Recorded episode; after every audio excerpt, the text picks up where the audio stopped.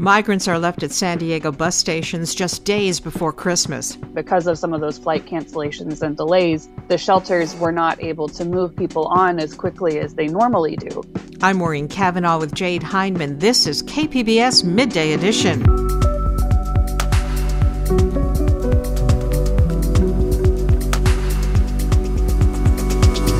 An e bike program expands statewide despite challenges in participation rates. What we found essentially is low participation. San Diego's Office of Education reaches out to visually impaired students, and we'll hear the complex history of what humans think about their butts. That's ahead on Midday Edition.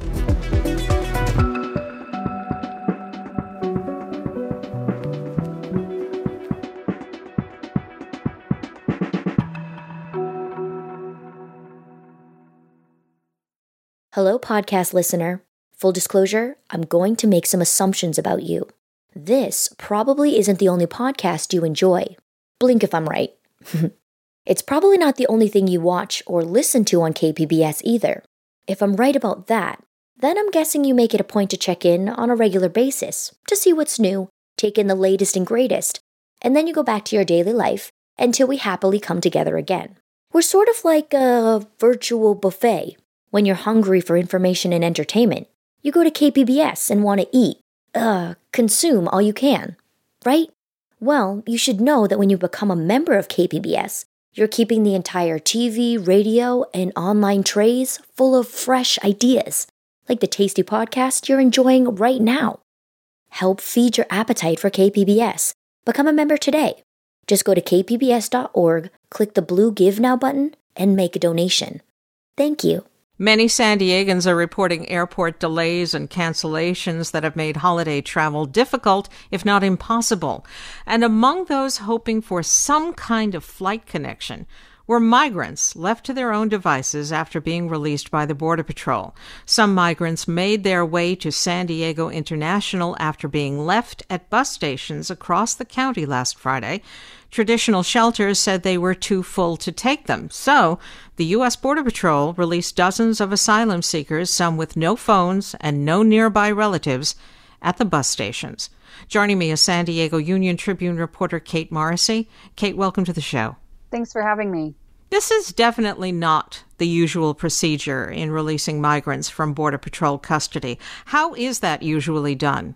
For the past four years or so, Border Patrol has generally released people to a shelter and now two shelters that we have here in San Diego. The first shelter is the San Diego Rapid Response Network Migrant Shelter. It was actually created when asylum seeking families generally uh, were getting released to the streets a little over four years ago. And so this sort of looks like what would have been happening had that shelter not been created back then. But because it was, because organizations came together and, and made it happen, people have largely had a had a shelter to go to where they could then be assisted in contacting their loved ones around the country, make sure that there are no uh, medical con- concerns about them traveling on, and then be assisted in, in getting to the airport or getting to the bus station and getting to their their final destinations. So why couldn't the shelters take these asylum seekers this time?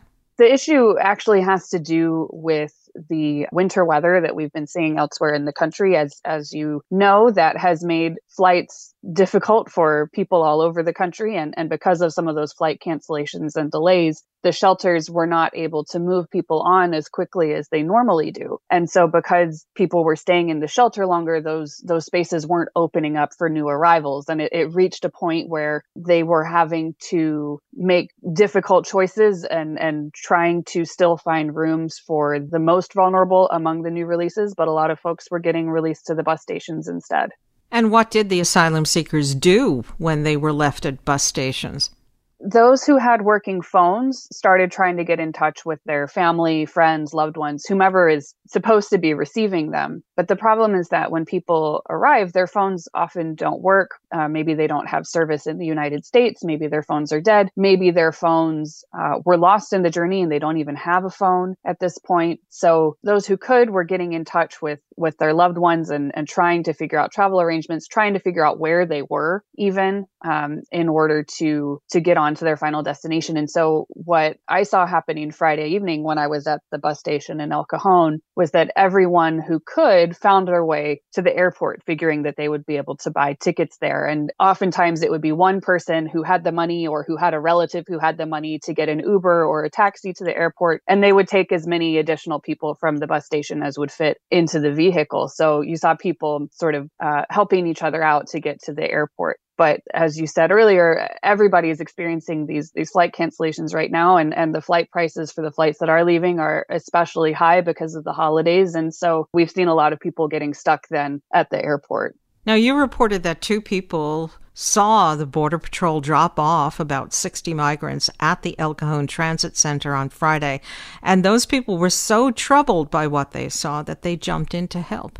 Yes, these are actually employees from the car dealership across the street who were getting off work and and instead of heading home to begin, uh, you know, their own holiday celebrations with their families, they stayed until very late Friday night trying to help the people who who didn't have working phones uh, connect with their relatives, make phone calls so that they could get flights booked or bus tickets, and even just figuring out where they were, figuring out what resources were around in the area. Some relatives might have even been booking hotels for their loved ones, but but these two were were trying to help facilitate those conversations with their own phones and sort of relaying messages between everybody. What does the U.S. Border Patrol say about leaving migrants on their own at bus stations?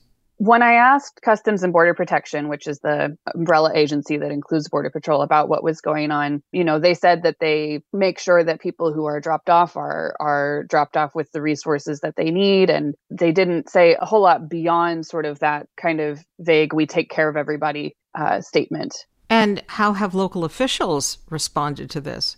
Well, even prior to this happening, we have been seeing local officials calling on the federal government in particular to invest more in the infrastructure here locally for receiving migrants at the border. And so we've definitely seen those calls continue. We have seen some voices who are sort of particularly concerned about migrants being left at the bus stations, being particularly critical of the federal government. But it's, I would say, in general, basically been a finger pointing at the federal government. Now, in national news, we heard that dozens of migrants bussed in from Texas were abandoned in front of Vice President Kamala Harris's home in Washington, D.C. on Christmas Eve. Is there any connection between that and what happened here?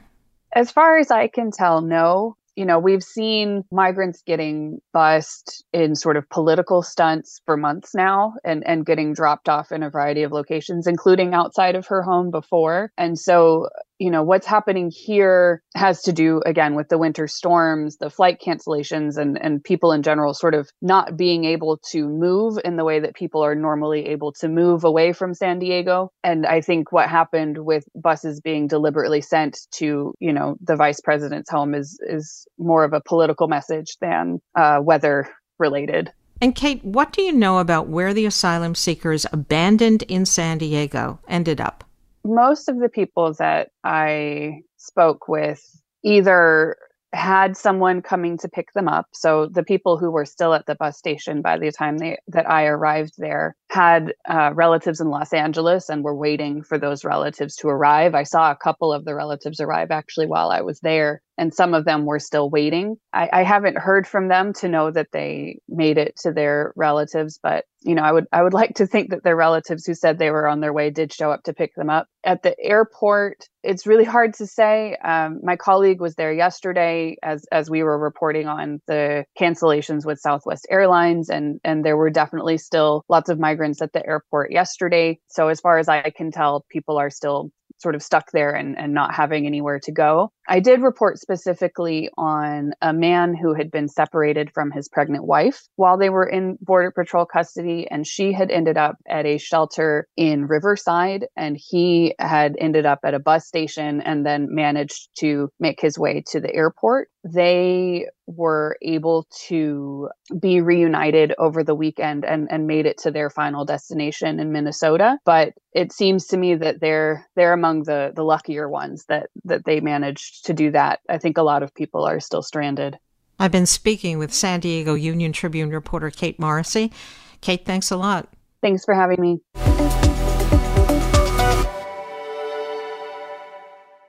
The state is spending $10 million to encourage people to use e bikes as a more climate friendly form of transportation. But the San Diego organization selected to oversee the program has run into its own problems in getting people to use the bikes. The nonprofit Pedal Ahead Group in Normal Heights has been conducting a loan to own program for the past three years.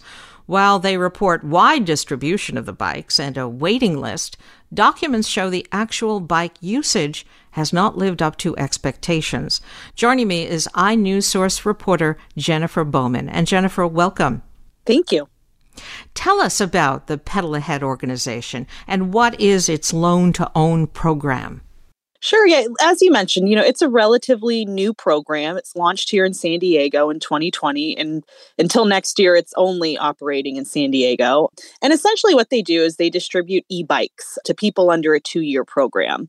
They have to meet certain mileage requirements. So they have to ride the bike enough, essentially. And, and at the end of the program, if you meet those requirements, you're able to keep the bike the goal as you said it's a it's meant to be a more climate friendly mode of transportation i think people we're more familiar if you're not a bike user more familiar with the cost of a car and all those associated costs. You know these e-bikes what pedal ahead the model they use it's it's about $1800 so it's meant to be a cheaper mode of transportation and uh, meant to reach low income residents. Okay so what does pedal ahead say about the success of the program well, like you said, they talk about some of their numbers. They've given out close to 400 bikes. You know, their users together have logged over 300,000 miles, that there's a wait list to, to join the program. But, you know, Pedal Ahead also points to the other benefits, you know, that come with riding a bike. They talk about riders' mental health, their physical health, the reduction of greenhouse gas emissions, all those kinds of things are what we've heard from Pedal Ahead as they've been operating since 2020. But how many people have actually used the bikes enough to own them? Yeah, what we found essentially is low participation. So while the nonprofit definitely has some active riders, the data that we obtained shows that many users are logging far fewer miles than what's required to be able to keep that bike at the end of the two years. Some are not logging any miles at all. Some riders have been inactive for over a year. Ed Clancy, who's the founder of Pedal Ahead, he tells us that only about 50 participants have met the mileage requirements in order to keep that bike. Those requirements are essentially five daily miles. That's the average. So, what's Pedal Ahead's response to this low participation? You know, part of it is they acknowledge. They tell us that yes, those those are correct, but that the data we received only shows a snapshot in time. And they also say that it doesn't really show the additional efforts that they do, you know, in terms of outreach, communicating, and engaging with their participants. They say they reach out to those participants who are kind of the low mileage users. And they also attribute some of the challenges to, to being a startup. They say that they're implementing better practices as they go along, things like mileage plans or offering extensions so people have more time to reach those requirements, things like that. Pedal Ahead has an income limit on who can participate in the loan to own program, but you found that's not always followed, is it? That's correct. It's it's not. So the program prioritizes people who make less than fifty thousand dollars annually, and as I've said, it's intended to get e-bikes to you know lower income residents. But in addition to the low participation, we also found that some participants surpass that income threshold. Some of them, in fact, are local government employees. We found the Metropolitan Transit System, which provides bus and trolley services here in San Diego. They confirmed to us that 20 of their employees participated. And as the agency itself acknowledges, the vast majority of staff at MTS are, are not considered low income. So this is something again that Pedal Ahead acknowledges, and they say not all participants are low income. They told us that they also consider other factors. So they take into consideration your transportation barriers or your habits, and if, if an e-bike would fill those gaps, or you know your your health. So um, Pedal Ahead says 65% of its participants make less than $50,000 annually. So, besides beating out other organizations statewide to oversee the state program, Pedal Ahead has also gotten a lot of support from the county. What do county leaders say about the low usage numbers? You know, the county is an early supporter of the program. It's received several rounds of what are known as community enhancement grants. Uh, it's about $200,000 total. Um, most of that going basically to fund the, the creation of the program back in 2020. You know, Nathan Fletcher, Supervisor Fletcher, is a vocal supporter of the program, an early supporter of the program. You know, he says he knows programs can run into challenges, but um, he's he's vouching for Pedal Ahead and says it has a lot of potential and and is a cause worthy of the county's support. And the California Air Resources Board, what's their response to the fact that Pedal Ahead's usage numbers are not good? Yeah, well, with the grant, the $10 million grant, that's a huge jump, you know, from Pedal Ahead's current operations. It'll go from San Diego to statewide. And when they were selected by the Air Resources Board, um, the Air Resources Board pointed to, to Pedal Ahead's proven on the ground experience and that's how that's their words not mine um, so when we contacted the agency to respond to our findings it, it actually declined to comment you know the agency only told us that they will design the program and that pedal ahead will be responsible for implementing it and declined to comment on you know what they said was any past perceived success of what's been happening here with the san diego program. I wonder has the information about low usage of these e-bikes made officials have second thoughts about how practical e-bikes are as a form of daily transportation we've yet to see any kind of second thoughts. In fact as you know as we report we're, we're seeing expansions and that continues to go on. But i do think what we are seeing are a little bit of tightening up of requirements if you will. So the san diego association of governments which probably is more commonly known as sandag they have their own pilot program under a partnership with Pedal Ahead. And this is just one example where instead of just making income a priority, it's actually a requirement. So Sandag's own program with Pedal Ahead will actually not accept anyone who makes more than $50,000. And they're leading the process to select participants where that's not the case with, with the county grant funding. And we'll see that at the state level as well, where they'll have their own requirements on how a person qualifies to get into the program. Well, I've been speaking with iNewsSource reporter Jennifer Bowman. Jennifer, thank you. Thank you.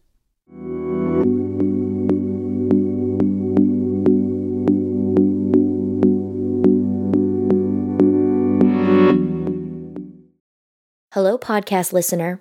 Full disclosure, I'm going to make some assumptions about you. This probably isn't the only podcast you enjoy. Blink if I'm right.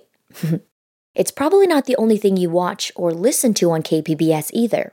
If I'm right about that, then I'm guessing you make it a point to check in on a regular basis to see what's new, take in the latest and greatest, and then you go back to your daily life until we happily come together again.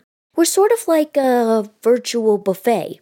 When you're hungry for information and entertainment, you go to KPBS and want to eat, uh, consume all you can, right?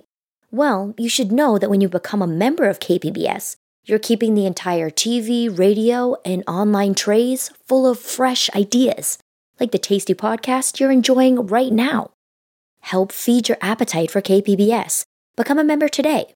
Just go to kpbs.org, click the blue Give Now button, and make a donation. Thank you. This is KPBS Midday Edition. I'm Maureen Cavanaugh with Jade Hindman. Schools teach children more than what's in their textbooks. The best education includes life lessons that forge a path to independence. And that's what the San Diego Office of Education is hoping to provide in its outreach to kids who are visually impaired. KPBS education reporter MG Perez tells us how their special needs are being met and celebrated. Step up, buttons in front, forward left. Find the button that's in front of you these are very specific directions for a very specific young student. We use the back of the hand because we don't know if there's something on the button or if the button is hot. 15 year old Grace DeBerry is feeling her way across Orange Avenue in Coronado and listening to traffic all around her. Right off my right shoulder is where the car should be. Grace has been blind since birth because of an underdeveloped optic nerve that can't carry messages from her eyes to her brain. It's a bit scary at first because there are literal cars, but after doing it for a few years, it gets easier because I know what to expect most of the time and it just becomes something I do every day. Let's give us a safety sweep, left to right. Very nice. Step up. The voice she listens to belongs to Jim Pirandi, an orientation and mobility specialist with the San Diego County Office of Education. He works with five or six visually impaired students every day in districts from Coronado to San Ysidro, teaching them life skills and helping with accommodations for their schoolwork. It's not about failure, it's not about meeting my expectations, it's about them reaching the highest level of independence that they can in the amount of time that it takes to do that safely. He has worked with Grace since she was in second grade. I'm trailing the grass line that's to my right, Good. so I have a boundary. So I want you to find the She is now a freshman at Coronado High School, already enrolled in advanced placement computer science, along with math and English classes. Grace is growing up with her other senses sharpened and has only a little interest in what she might never see. Honestly, uh, probably just my family, and I've heard the stars are pretty beautiful, so I'd want to see the night sky, but I don't really want sight because I'd have to relearn everything. Pirandi has more than 16 years of experience. That includes time as an EMT, security officer, a credentialed special education teacher with a master's degree, a black belt in Brazilian Jiu Jitsu, and he is visually impaired. At 24 years old, I had an injury to my left eye uh, where I had a retinal attachment, and I lost the majority of the vision in my left eye, and I didn't get it back. Sometimes Pirandi covers his one good eye so that he can relate to what his student is experiencing. So you're at the end of the 500 building. We're going to work on going to the front office and the nurse's office. At San Ysidro Middle School, there is another student success story involving 12 year old Diego Caparon, also blind since birth, with prosthetics for both his eyes. He has never seen light or even shadows, only complete darkness. That has not stopped him from dreams of someday playing professional football. I love football, yes. What uh, position do you play? Oh, I don't, uh, I haven't figured that out yet. When I'm throwing the ball, someone just makes a noise like, uh, like they clap or something, and I just throw it at the direction. Diego is supported by his visual impairment teacher, too. Tanya Gonzalez is another member of the San Diego County Office of Education team. Gonzalez is a person who can see, and she says she has been educated by so many of her students who cannot. Students can generally tell if a person is naturally kind, good hearted, not because of the way they look, but by the way they're interacted with. Diego's perseverance sets an example for all the other visually impaired students across the county like him, who just want success and happiness. Treat them normal. Treat them the way normal people are treated. That is a lesson for all of us that is clear to see. Joining me is KPBS education reporter MG Perez. MG, welcome. Good to be with you, Maureen. Now, I learned a lot from listening to this feature. I didn't know that schools in the county had programs that help students with special needs actually navigate their lives outside the classroom. Is that available in school districts throughout the county? It is available to school districts throughout the county. I want to teach you a new acronym, and that is SELPA, S E L P A. It stands for Special Education Local Plan Areas.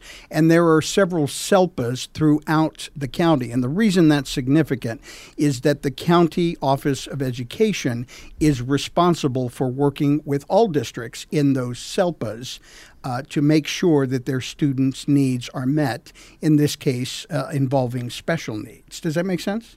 It does, it does. And I, I hope you can tell us a bit more about what a school, quote, orientation and mobility specialist like Jim Pirandi, what he actually does. So, as we mentioned in the report, uh, Jim himself um, is visually impaired because of an accident that he suffered. And as a result of that, he is especially qualified to help students who are blind, who are visually impaired in any way, who have partial vision, and so forth. And so his job is really to get them on campus and safe. So that could include, you know, finding your way around from one class to another, transitioning from one class to another. In the case of the young lady that we spoke with, Grace, she is now attending Coronado High School and she lives in the area, so she has to walk to school. And that involves some very um, crowded, busy intersections, and that's part of his job too. Now, MG, I know that you used to be a special needs teacher. Can you give us an idea of the range of help that's available to kids? So, there are basically two classifications mild to moderate uh, disabilities and moderate to severe disabilities. I worked with both populations. You might ask, well, what is mild uh, disability? That could be something as simple as a reading disability uh, or something that uh, is keeping a student from learning, whatever that might look like. And of course, on the severe uh, side of things, that would be somewhere on the autism uh, spectrum, uh, children who are blind, um, um, and those kinds of disabilities. So there is a range uh, of services that are available to students in those two classifications. There's something called an IEP, which is an individual educational plan, and that is specific to each student. So each student has goals, they have requirements. It's a legally uh, binding document that uh, teachers and administrators must abide by in order to make sure that that particular student is being serviced in the way that they need specifically. Now, it seems that there probably should be some special needs education given to the classmates of students like Grace and Diego. Is that a part of the program, maybe educating the student body to be open and respectful towards the diversity of special needs? There are certainly diversity uh, programs available at most schools. In it's interesting to me how students, um, classmates of children with disabilities, can actually be part of their program. Uh, we talked to Diego, who I mentioned wants to be a professional football player, and having sat across from him and he's him telling me that, I believe he's going to do it. And one plan for Diego is that his classmates would help him out on the field in supporting him to move around. So, in that regard, they would actually be actively participating in his education. And there are other plans, uh, you know, to use a football that makes a sound uh, in order to allow him to at least have that initial experience. And then who knows where technology will take him from there. As a former special needs teacher, MG, how have you seen your students progress with specialized programs like this? My favorite story to tell is when I was actually working on my master's degree, and my master's thesis was on the impact of theater on children with disabilities. I worked with students at a school, uh, Wolf Canyon Elementary in the Chula Vista Elementary School District, over a period of about three months we started uh, with basic theater um, exercises and games and that kind of thing. But because of the time of the year, we developed our own production of uh, It's the Great Pumpkin, Charlie Brown. I taught them how to write a script, to memorize lines, and then we actually performed for the entire school on Halloween. The significance was one of the students I worked with was on the autism spectrum and completely nonverbal. By the time he got on stage in uh, October, he was able to deliver two short lines. And for me, that was the moment I knew, first of all, I'm in the right business. And second of all, that that's really the victory, small victories. Um, and, and he did that. And I'm told that after that, he was more verbal, if you will, uh, in his other classwork. Um, after his performance, which I think is a great tribute to him. I've been speaking with KPBS education reporter MG Perez. MG, thank you very much. Thank you, Maureen.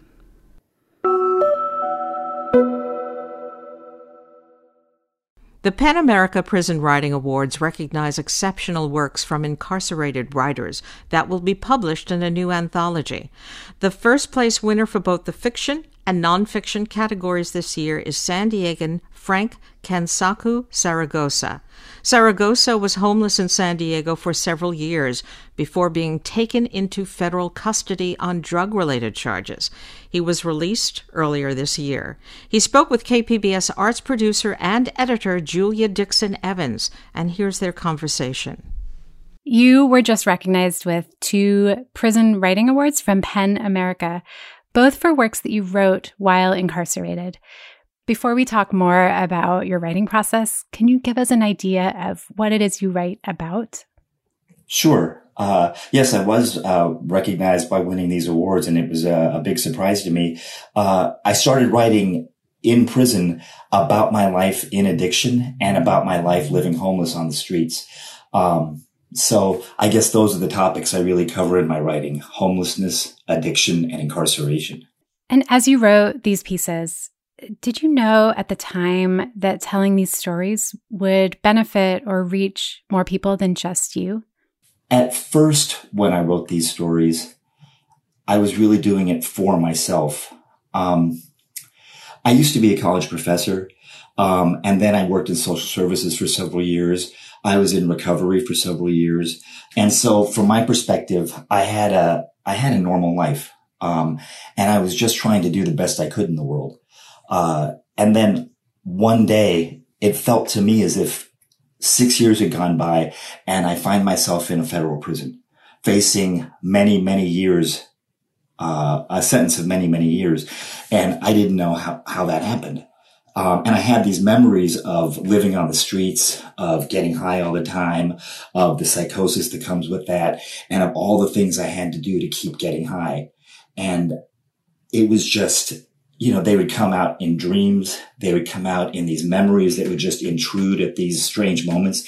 And so I just began writing them down kind of in a journal. Um, and then after a certain point, I decided that I really wanted these writings to find some kind of a life because I realized that what I was writing about was a community of people and experiences of people um, that are really difficult and that not many people write about. And so I thought this needs an audience. And so I was really trying to find an audience when I heard about the PEN Prison Writing Awards. So, Life in Pieces is your work of fiction, and it's a patchwork of those fragmented memories of homelessness in San Diego.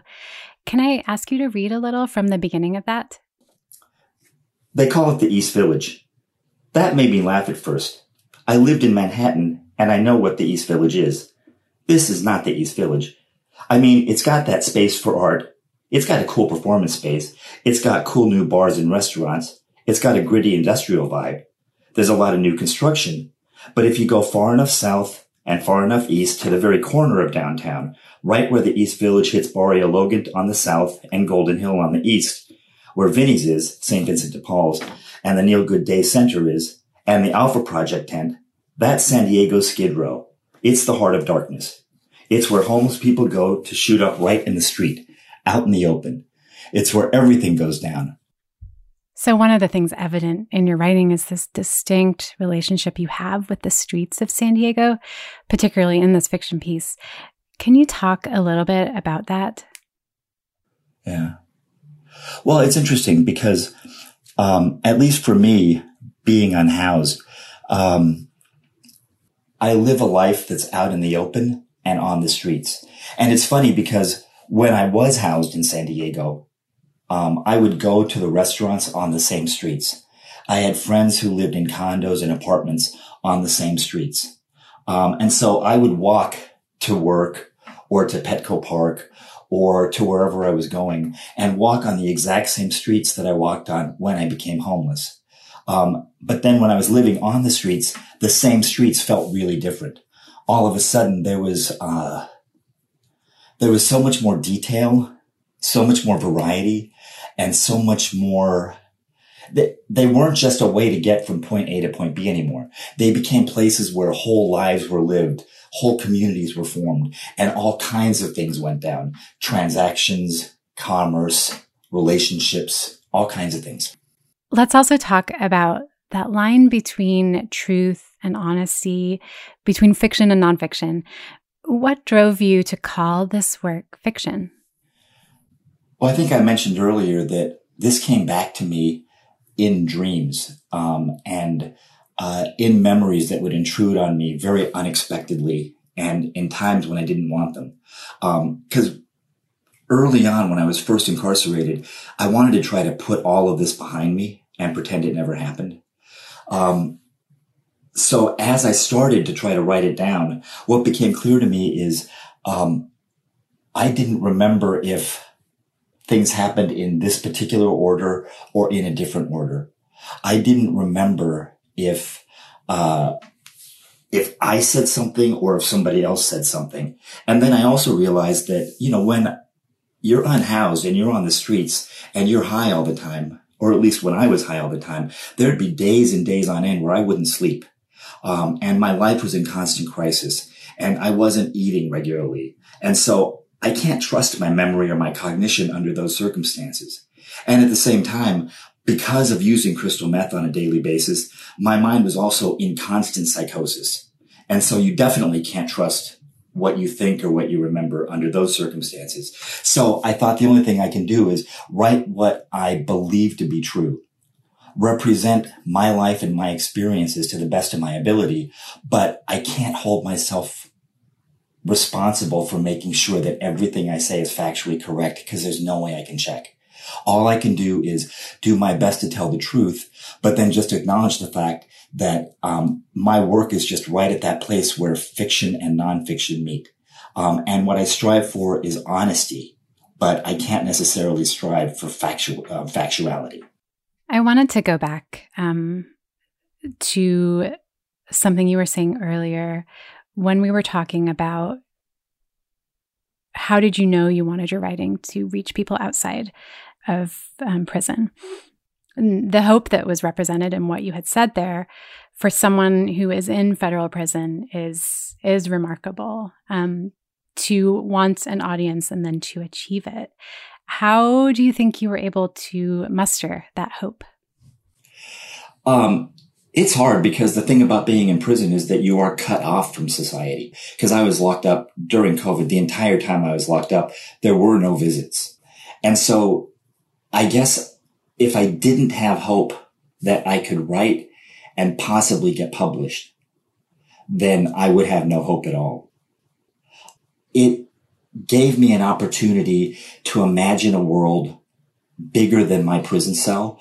And really, that's what I want. You know, I want my work to have a life of its own and I want my work to reach people. I want to talk about and I want people to, to read about what is it like living unhoused on the streets. I want people to know a little bit more about individuals who become homeless. Um, and the communities that we form and the lives that we lead and the choices that we make and the reasons we make them. You know, um, I'm not trying to explain or justify anything. I'm just trying to tell the truth as I see it. And I hope that that truth is able to connect me with people in the world, not make me different or separate from them. Frank, thank you so much. Oh, thank you.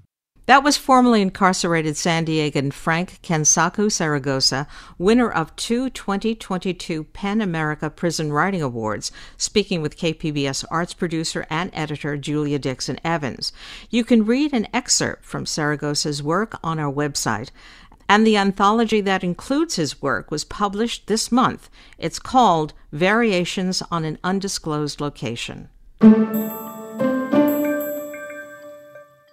Public radio programs attract educated consumers and business decision makers. You can reach this highly desirable audience with your company's marketing message on KPBS. Isn't it time to make our listeners your customers? Find out how by calling 619 594 5715 today. This is KPBS Midday Edition. I'm Maureen Cavanaugh with Jade Hindmon. As 2022 nears its end and holiday feasting continues, it may be time to spend some thought on our own ends not the final goodbye, but the size of our butts. As it turns out, there's a complicated history behind what we think of our butts. Radiolab reporter Heather Radke explores that in her new book called, surprisingly, Butts a Backstory. She sat down with Midday Edition co host Jade Hindmon to talk about it. Okay, so you start your book off uh, by telling the story of Sarah Bartman. First, can you remind our listeners who she was and how what happened to her is still very relevant today? Sure, yeah. So Sarah Bartman was um, an indigenous South African woman who was brought up to London in the early 19th century by two men who displayed her in London in a freak show uh, because she had a big butt. And after that, there was a famous trial in London to determine whether or not she was an enslaved woman or whether she was free. And it was determined that she was free, although that's a very contested verdict. And then later, she was brought to Paris, where she died very young, and her body was dissected by a famous French scientist named Georges Cuvier, who used his autopsy report, as did many other scientists in the 19th century, to reinforce and kind of codify racial stereotypes about Black women and African women. And the story of Sarah Bartman is a, is a truly tragic and pretty horrific one. And the stereotypes that basically made her an attractive freak show in London in the early 19th century, and then the stereotypes that were then reinforced in that autopsy report really do remain with us today. And we can see echoes of her story throughout the 19th and 20th and 21st centuries. And all of this is not uh, too far in the past, is it? No, it's it's really not in, in many ways. I mean, Cuvier, in addition to doing the autopsy on Sarah Bartman, also took her bones and parts of her body and displayed them in his museum. And actually, they remained on display in Paris into the 1980s, which is very, very recent.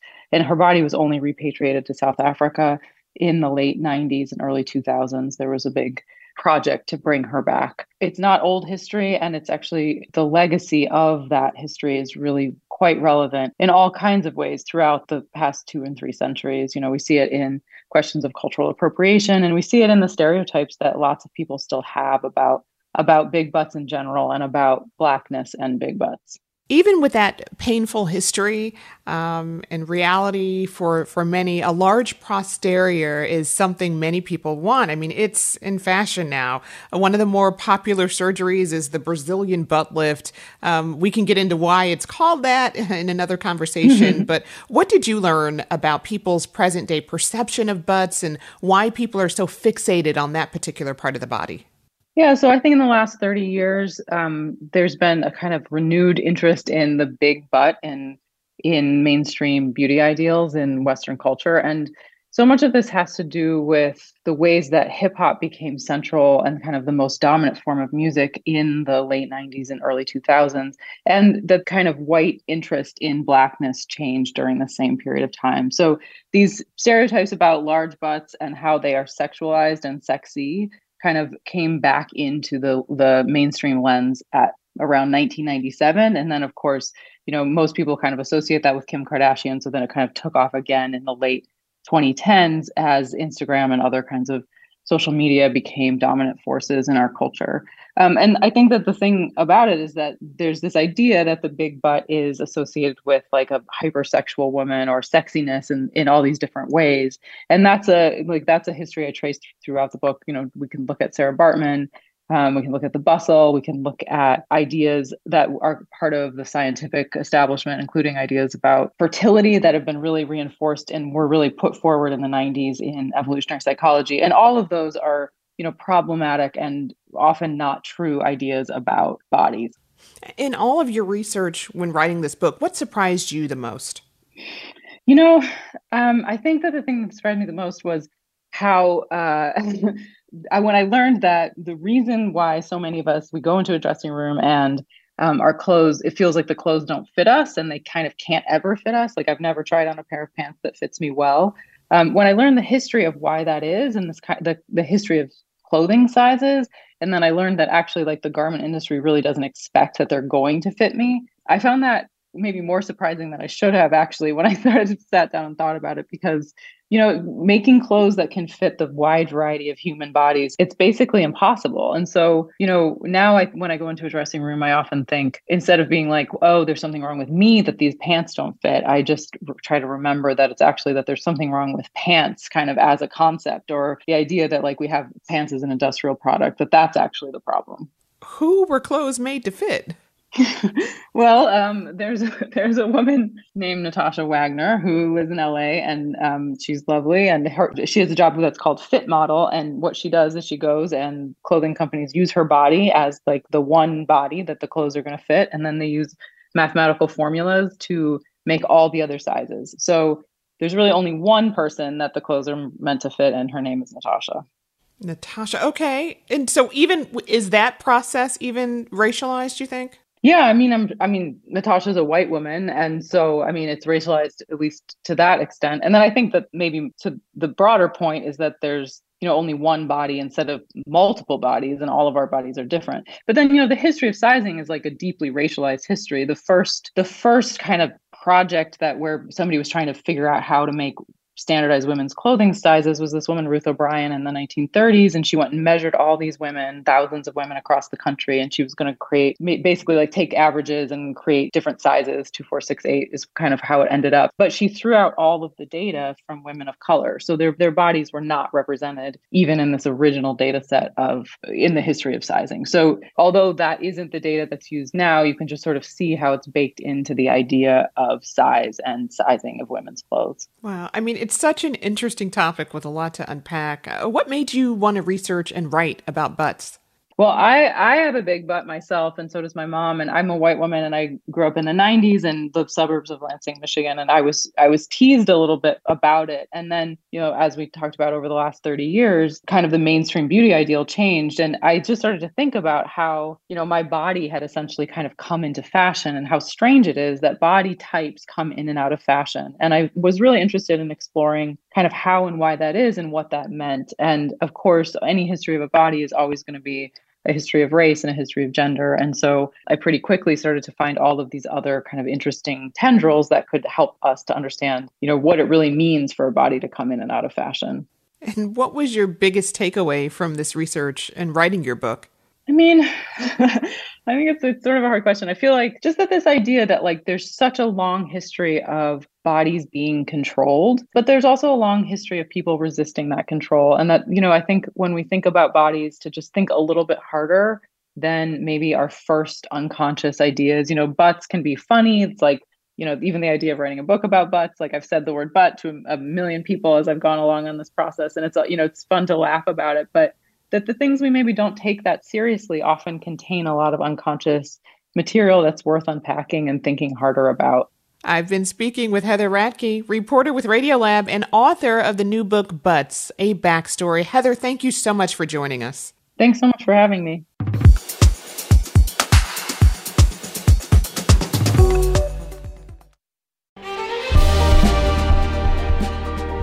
Hi, I'm Bill Hoehn. And I'm Ted Hoehn. Over the past 50 years, our family has brought many world class dealerships to Carlsbad, including Mercedes Benz, Porsche, Audi, Honda, Acura, Jaguar, and Land Rover. That's right. This year we're celebrating 50 years in Carlsbad. So, on behalf of the entire Hoehn family, we want to thank San Diego. Throughout the years, we've taken tremendous pride in meeting and even exceeding our customers' automotive needs. We value the relationships with our clients and look forward to serving you for years to come.